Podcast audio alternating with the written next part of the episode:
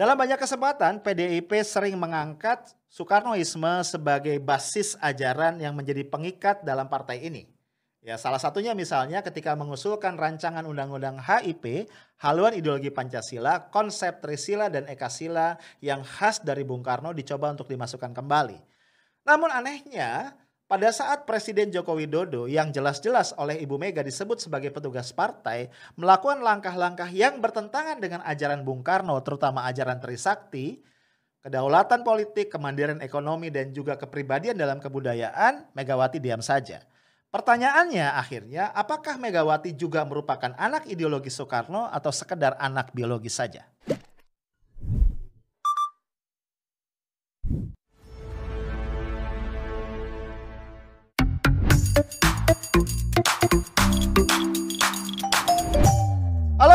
Guys, ketemu lagi kita di hari kelima Ramadan 1442 Hijriah ya.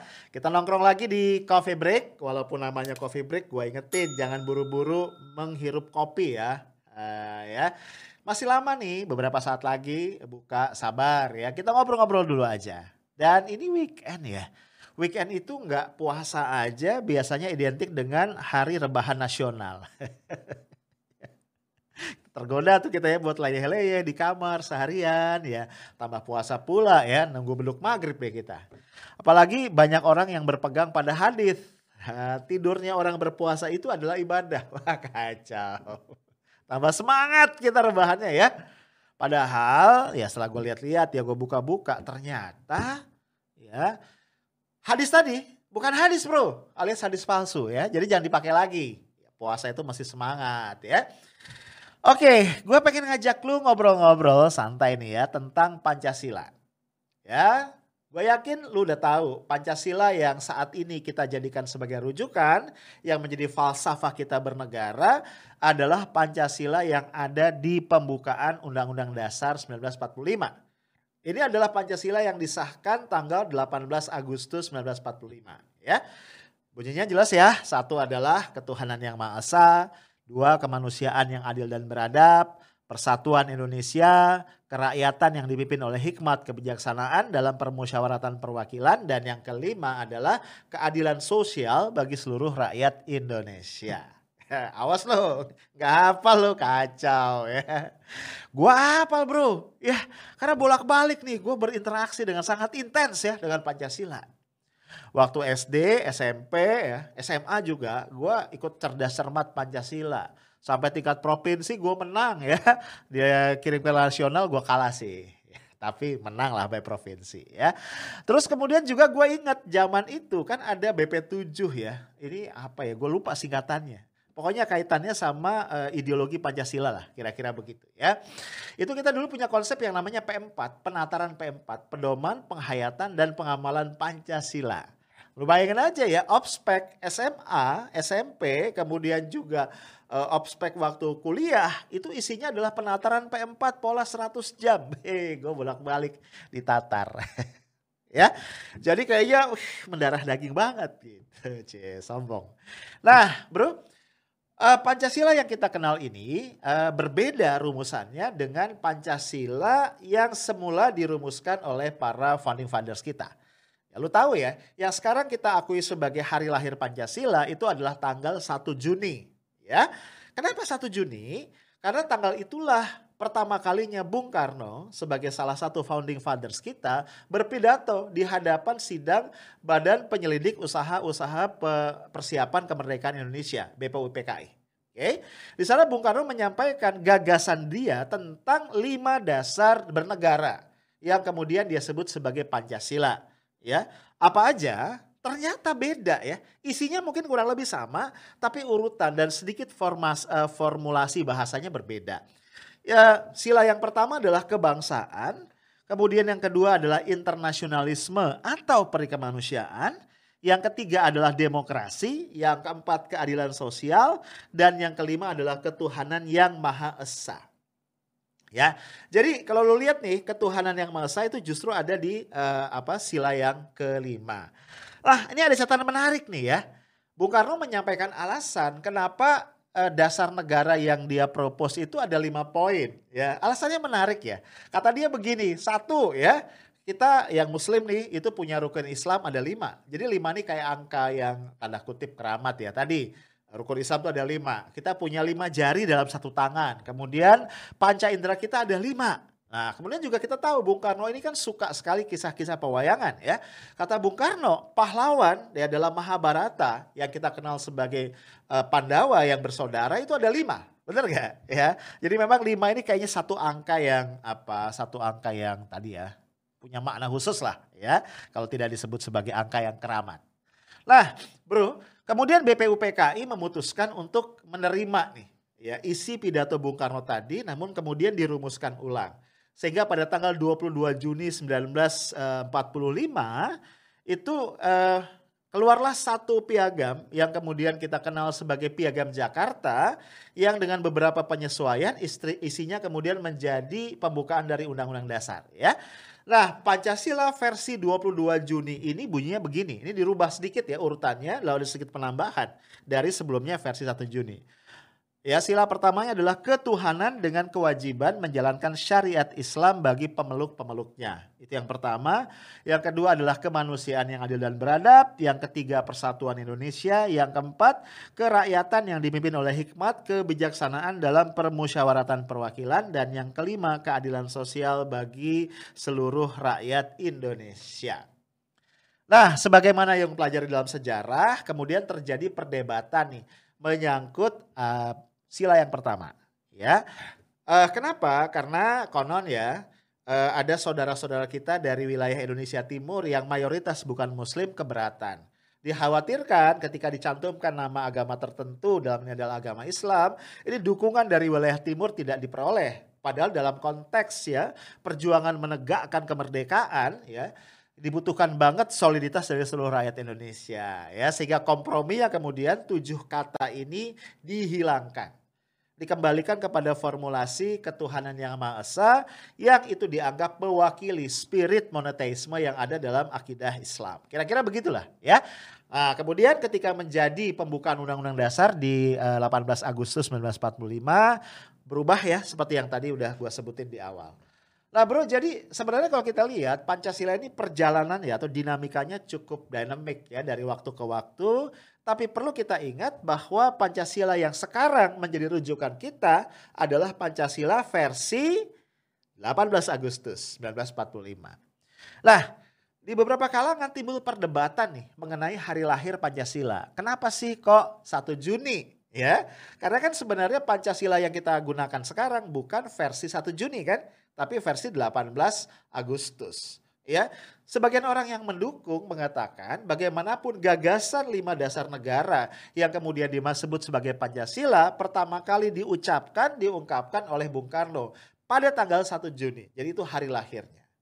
Jadi kalau orang-orang yang berpegang pada azas formalistik gitu ya, itu akan berpegang pada 1 Juni karena kata Pancasila itu lahir di situ. Tapi ada juga kelompok ya orang yang tidak setuju dan mengatakan, oke, okay, tapi Pancasila yang kita gunakan saat ini bukan Pancasila 1 Juni, tapi Pancasila 18 Agustus, ya. Berarti harusnya hari lahir Pancasila adalah 18 Agustus. Nah, menurut gue dua-duanya punya argumentasi ya. Walaupun kalau ditanya gue sebagai person ya secara pribadi gue lebih setuju sebenarnya Pancasila itu hari lahirnya adalah 18 Agustus ya supaya matching aja karena substance yang kita gunakan yang itu. Nah bro ternyata dinamikanya kita tahu nggak berhenti sampai di situ ya. Ya kita lompatlah beberapa dekade. Beberapa waktu yang lalu ya sempat terjadi kehebohan ya. Kenapa? Karena salah satu fraksi di DPR RI mengajukan rancangan undang-undang HIP, haluan ideologi Pancasila. Ya. Lah, kenapa sempat heboh ya, Bro? Ini menarik ya buat kita. Karena ada uh, pasal ya, ini pasal uh, eh, 7 ya pasal 7 dari RUU HIP yang menimbulkan heboh itu, itu mencantumkan konsep-konsep yang kita tahu bersumber dari pidato Bung Karno. Ya. Misalnya begini, kita lihat di ayat 1 dari pasal tadi ya, Ciri pokok Pancasila adalah keadilan dan kesejahteraan sesuai dengan semangat kekeluargaan yang merupakan perpaduan prinsip ketuhanan, kemanusiaan, kesatuan, kerakyatan atau demokrasi politik dan ekonomi dalam satu kesatuan. Itu oke okay, ya. Nah ini yang kedua, ciri pokok Pancasila berupa trisila yaitu sosio-nasionalisme, sosio-demokrasi, serta ketuhanan yang berkebudayaan. Jadi muncul lagi nih ya konsep dari Trisila ya yang memeras Pancasila dan menjadi persoalan adalah kemudian dimunculkan kembali konsep ketuhanan yang berkebudayaan. Nah, di sini ya ormas-ormas uh, keagamaan ya terutama ormas-ormas Islam dan juga beberapa apa kelompok atau komponen masyarakat ya terutama dari umat muslim itu menyatakan keberatan. Karena ya masuk akal argumentasinya ya. Ketuhanan dan kebudayaan dua hal yang memang agak-agak bukan bertentangan ya, gue gak bilang bertentangan, tapi dua hal yang ranahnya berbeda gitu ya. Kalau kita bicara kebudayaan, kita bicara sesuatu yang merupakan hasil karya dan karsa manusia. Kira-kira begitu ya. Sementara kalau kita bicara konsep ketuhanan, dia adalah konsep yang sifatnya ilahiyah ya bersumber dari Tuhan yang maha benar gitu ya. Jangan sampai kemudian ini kekhawatirannya ya. Hal-hal yang bersumber dari Tuhan kemudian dikoreksi oleh manusia. Kira-kira gitulah gampangnya ya. Lalu ada lagi nih ya di ayat ketiganya Trisila sebagaimana dimaksud dalam pada ayat 2 terkristalisasi dalam ekasila yaitu gotong royong. Ribut ya, ramai banget ada protes di sana sini sampai kemudian akhirnya RUU HIP tadi dicabut ya. Walaupun kemudian masuk lagi dalam bentuk RUU BPIP. Gua nggak tahu ya sejauh mana kesamaan dan perbedaannya, tapi uh, rame juga. Kayaknya biasa deh ya kita itu ya Ketika rame rakyat, publik dicabut, nanti masuk lagi dalam bentuk yang berbeda gitu ya. Oke, bro jadi itulah kira-kira dinamika yang terjadi ya. Uh, sebenarnya menurut gua sepanjang itu merupakan diskursus atau perdebatan publik, fine-fine aja. Karena yang gue yakini dari awal ya para founding fathers kita itu sudah apa merumuskan Pancasila itu sebagai ideologi terbuka ya Pancasila itu diadakan ya disusun justru karena disadari bahwa kita ini dibangun oleh komponen-komponen bangsa yang berbeda ya. Ya nggak mungkin disama-samain ya. Agamanya beda ya kan nilai-nilai yang dianut juga beda. Apalagi uh, sukunya beda adat istiadatnya segala macam tuh nggak sama ya. Ada kebinekaan di situ. Sehingga di sanalah butuh satu apa satu komitmen atau perjanjian bersama yang bisa menyatukan kita. Dan Pancasila di situ berfungsi Nah, jadi dia adalah satu ideologi terbuka. Nah, oleh karenanya sebenarnya yang gue sangat khawatirkan itu bukan perdebatan-perdebatan mengenai meaning dari Pancasila. Tapi yang gue khawatirkan adalah klaim. Ya, ketika ada kelompok-kelompok tertentu yang mengatakan saya Pancasila gitu ya, saya NKRI. Waduh, menurut gue ini adalah alarm tanda bahaya. Kenapa? Kemudian Pancasila, ya ini paradoksnya, yang menjadi alat pemersatu itu berubah menjadi alat untuk menggebuk orang lain yang gak sependapat dengan kita, yang tidak satu kelompok, yang tidak satu pemikiran. Di sini bahaya, jadi paradoks. Tadinya karena disadari bahwa kita banyak kepala, banyak pemikiran, banyak gagasan, banyak nilai gitu ya, maka kemudian ada satu rujukan bersama namanya Pancasila. Nah, sekarang jadi alat penggebuk, ini bahaya. Gitu bro. Nah kecenderungan ini yang gue lihat beberapa tahun terakhir. Yang lebih gue khawatirkan lagi adalah kemudian ini mengerucut lagi gitu ya bro ya. Ini mengerucut lagi apa? Menjadi alat penggebuk kelompok-kelompok oposisi yang berseberangan dengan pemerintah. Begitu ada orang oposisi atau kelompok atau organisasi ormas gitu ya, itu oposisi langsung dikasih cap tet anti Pancasila. Ditambahin radikal. Aduh, selesai sudah akan tereksklusi itu dari kontestasi gagasan di uh, ranah politik nasional. Nah, di situlah bahaya itu dimulai. Jadi akhirnya orang saling tuduh, saling tuding, semakin tuh keterbelahan uh, dalam masyarakat itu melebar, ya bro. Nah tentu itu yang kita tidak uh, tidak harapkan karena Pancasila awalnya lahir bukan untuk itu. Nah di sisi yang lain bro, ini yang gue uh, juga bingung ya. Kalau betul kita Pancasila tadi ya, harusnya kan kemudian Pancasila ini dirawat. Ya. Hal-hal yang berkaitan atau merupakan atribut nasional itu dirawat dengan baik. Nah ini baru saja terjadi kehebohan ya. Pusat Studi Pancasila dari UGM itu menuntut agar pemerintah mencabut atau membatalkan PP nomor 57 tahun 2021 Tentang apa? PP ini ternyata bicara tentang Standar Nasional Pendidikan, SNP. Kenapa begitu? Kenapa tuntutannya minta dicabut? Karena ternyata di PP tadi ya itu uh, pendidikan Pancasila, Pancasila dan bahasa Indonesia tidak lagi dicantumkan sebagai materi ajar wajib di jenjang pendidikan tinggi. Be. Padahal di undang-undang tentang pendidikan tinggi itu ada. Pancasila dan bahasa Indonesia itu wajib. Tapi kenapa di PP ini nggak ada? Ya, ya akhirnya orang menduga ini ada kesengajaan di sini. Nah, tapi anehnya kemudian Kemendikbud bilang, oh enggak, tetap wajib gitu. Jadi bingung ya. Nah kalau tetap wajib kenapa dihilangin gitu lah. Ya, nah di sinilah gue nggak tahu ya. Ini ini dugaan-dugaan. Satu memang uh, apa sistem administrasi kenegaraan kita tuh nggak rapi, gitu ya. Sehingga sering kali muncul inkonsistensi antara satu undang-undang dengan undang-undang yang lain. Tapi juga boleh jadi ini lebih serius, ada kesengajaan. Akhirnya gue kayak dejavu gitu. Ya, karena belum lama ini ya, ini masih di bawah kepemimpinan Mas Menteri nih ya, Mas Nadiem Makarim. Ini banyak banget kegaduhan ya. Ya, sebelumnya kan ada kegaduhan menyangkut apa? Menyangkut uh, roadmap pendidikan kita, peta jalan pendidikan nasional. Kenapa? Kan dalam visinya itu frase agama hilang ya. Gue pernah bikin uh, podcast khusus ya tentang ini itu hilang. Gak ada di situ. Di situ cuma bicara uh, kalau gua nggak salah ya akhlak atau apa gitu. Gua lupa lah intinya ya. Nanti kita cantumin lagi. Ini visi pendidikan uh, kita dalam roadmap pendidikan atau peta jalan pendidikan nasional kita. Jadi frasa agama itu hilang. Beuh, protes dong banyak pihak. Salah satu yang protes paling keras itu adalah Muhammadiyah. Ya karena ya gue gua bisa paham ya. Karena bagaimanapun kalau kita bicara uh, visi pendidikan, roadmap atau peta jalan pendidikan, kita bicara the future kan. Kita sedang mengimajinasikan seperti apa kira-kira ya uh, sosok ya uh, output pendidikan kita di masa depan. Nah, yang menarik ya Mas Nadim kan biasa santuy ya.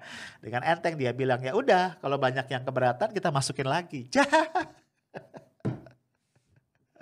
Aduh kacau emangnya kalau bos Gojek jadi mendikbud.